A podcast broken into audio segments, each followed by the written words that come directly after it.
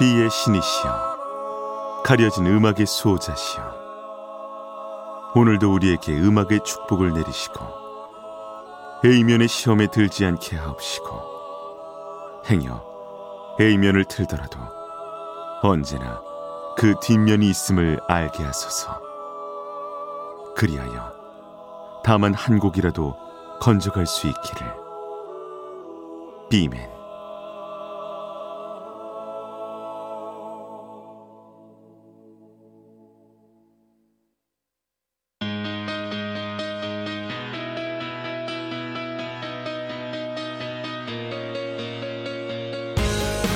배순탁의 비사이드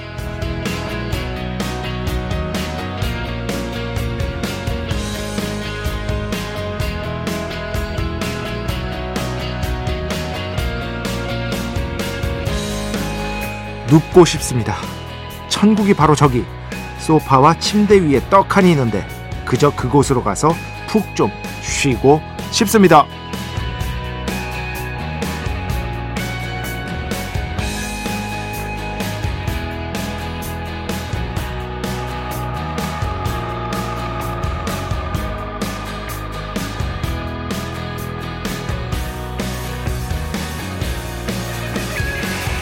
하지만 그럴 수는 없는 법입니다. 저에게는 아직 해야 할 일이 있습니다. 배철수의 음악 캠프 원고 및 선곡, B side 원고 및 선곡 이외에 치러야 할 마감 몇 개, 번역 작업 등등 시간을 쪼개서 하나씩 천천히 침착하게 해내야 합니다. 제가 이렇게 하는 이유 어떤 zone에 진입하기를 기다리는 겁니다. 글을 쓸 때 아무런 망설임도 없이 쭉 써지는 때가 가끔씩 있는데요. 대체로 이럴 때의 글이 가장 마음에 듭니다. 그래서 항상 명심하려고 합니다. 글을 쓰는 행위가 글을 낳습니다. 일을 하다 보면 그 일 속에서 영감이 떠오릅니다. 휴식이 영감을 주는 경우는 글쎄요. 제 경험상 그렇게 많지는 않은 것 같습니다. 2024년 2월 2일 금요일 배순탁의 B side 시작합니다.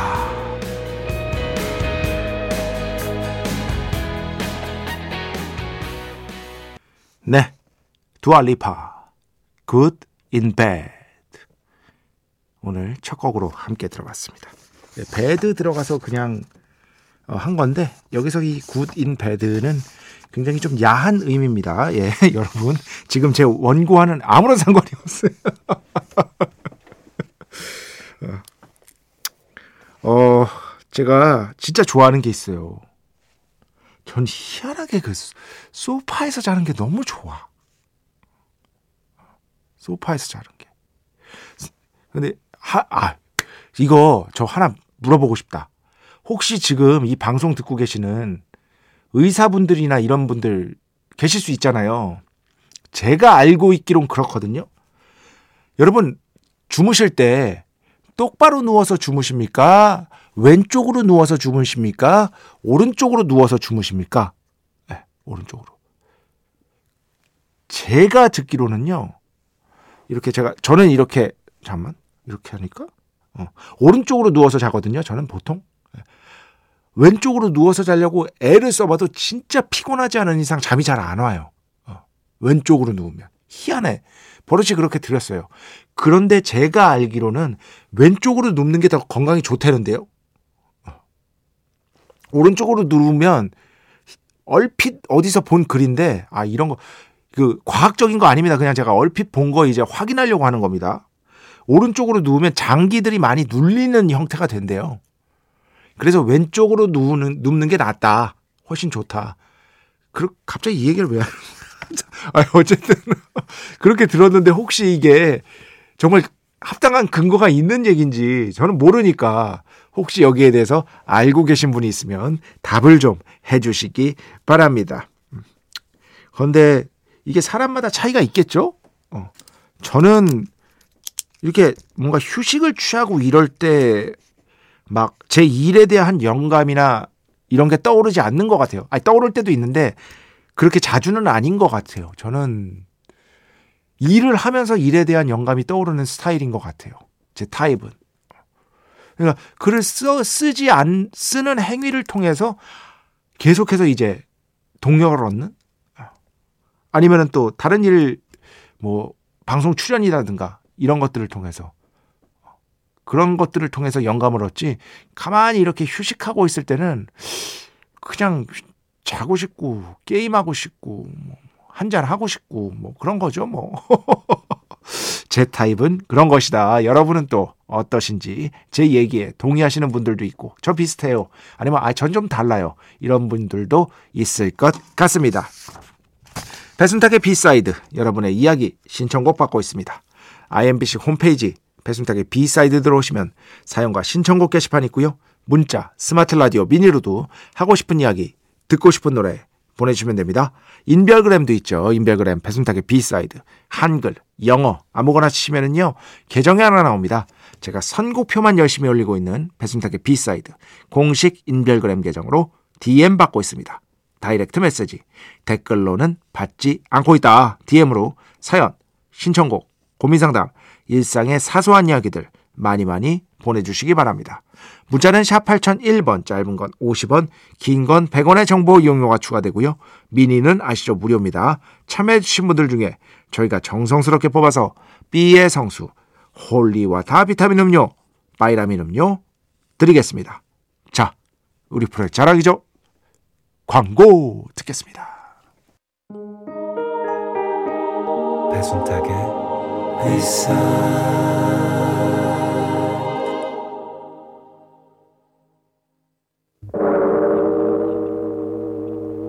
이 소리는 비의 신께서 강림하시는 소리입니다.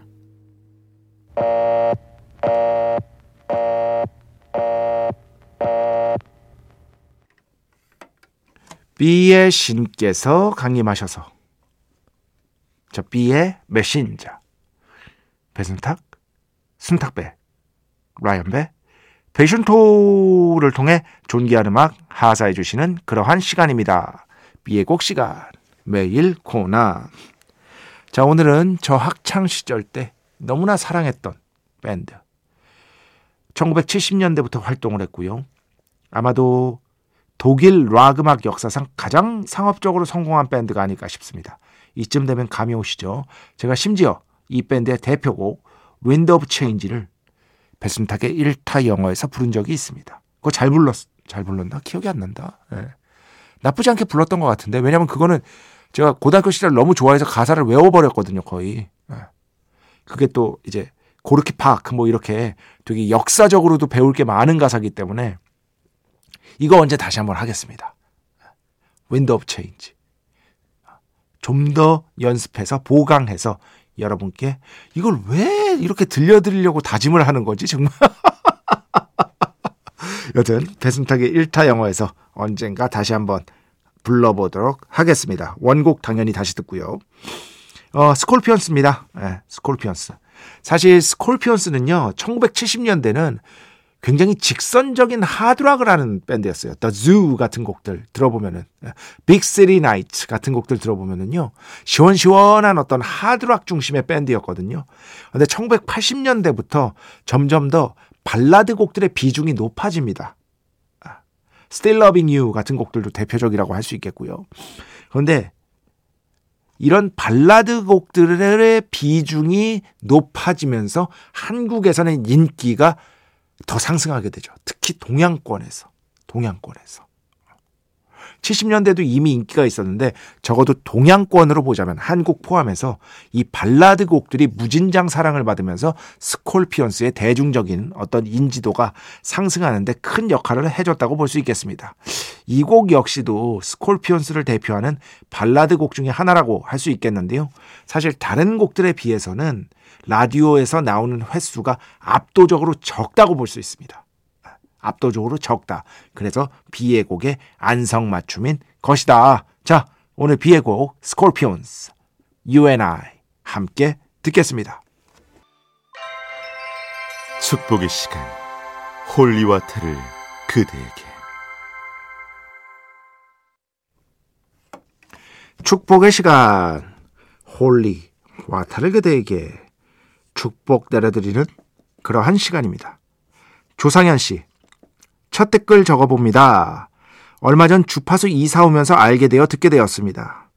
오늘은 변산반도에 가정여행 와서 듣고 있습니다. 변산반도 한 번도 안 가봤습니다. 아, 아 가보고 싶다. 생태 탐방원? 오, 이런 곳이 있습니까? 우리나라도 안 가본 곳 너무 많아요. 그죠? 뭐 대도시 위주로 좀 가보고 그 외에 안 가본 곳들이 너무 많아. 저 한번 꼭 가보고 싶은 거는 복일도. 복일도 그쪽에 뭐 땅끝 마을인가? 왜냐면 제 군대 선임 중에 여기 출신이 계셨었어요. 그래서 자기가 복일도의 프린스였다고 맨날 누가 봐도 프린스처럼 안 생겼는데 그분 성함도 까먹었어. 이름도 까먹었는데 저보다 나이 많으셨던 것 같아. 여튼 복일도에서 오신 분이 계셨었어요. 그 생각이 갑자기 납니다. 아는 노래도 안 나오는 방송. 제가 아는 거라고는 배철수 음악 캠프 작가라는 것 뿐인데 끌립니다. 오늘도 잘 듣다 자겠습니다. 감사합니다. 조상현 씨. 예. 모르는 음악도 이렇게 호기심으로 대할 줄 아는 이런 자세에 비의 신의 축복이 함께 있을 것이다. 음. 어, 더 한 분이 있습니다. 1559번. 저 60대입니다. B side 좋습니다. 못 듣던 곡이 더 좋은 이유는 모르겠습니다. 감동이다. 감동 진짜. 에? 감동이에요, 여러분. 1559번. 지금도 듣고 계시면 잘 듣고 있다고 문자 한 번만 보내주시기 바랍니다. 그럼 제가 너무 행복할 것 같아요. 김요한 씨. 노래가 정말 좋네요. 아, 노래는 좋죠. DJ가 문제지. 1976번. 방송 들은 지 67일 차. 열심히 듣고 있습니다. 로이 오비슨, 인드림스 듣고 싶습니다. 너무 유명해요. 네. 너무 유명합니다. 죄송한데 조금 덜 유명한 곡으로 부탁드리겠습니다. 575번도 마찬가지예요. 배순탁 작가 and DJ님 수고 많습니다. 라디오 듣고 문자 보냅니다. 아하 Take On Me 부탁드립니다. 85년 고교 때부터 정말 좋아하는 노래였습니다. 요게 얼마 전에 틀었고요. 원래는 이렇게 유명한 곡은 저희가 지양하는 방송인데 얼마 전에 그 3위 일체의 시간이라고요. 앨범 내에서 유명하든 안 유명하든 앨범 내에서 세 곡을 듣는 시간이 있습니다. 그때 이게 지지난주에 이걸 틀었어요. 지지난주에. 얼마 안 됐습니다. 너무 얼마 안 됐습니다. 그렇기 때문에 조금 덜 알려진 조금 덜 알려졌다 싶은 다른 곡으로 신청해 주시면 감사를 드리겠습니다. 자, 음악 두 곡 듣겠습니다. 먼저 신청하신 분이 계셨는데 아, 이건우 씨. 아키나 나카모리, 나카모리 아키나, Unsteady Love 먼저 듣고요. 그 다음에는요. 4805번 신청곡입니다. 피닉스, 아티팩트. 뭔가 역사적으로 뭔가 좀 의미 있는 인공 구조물 같은 것들을 아티팩트 이렇게 부릅니다. 이렇게 두 곡 듣겠습니다.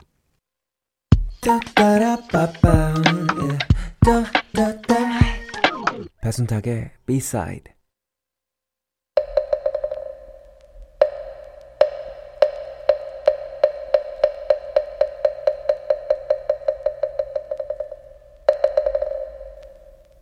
빵으로 하시겠습니까?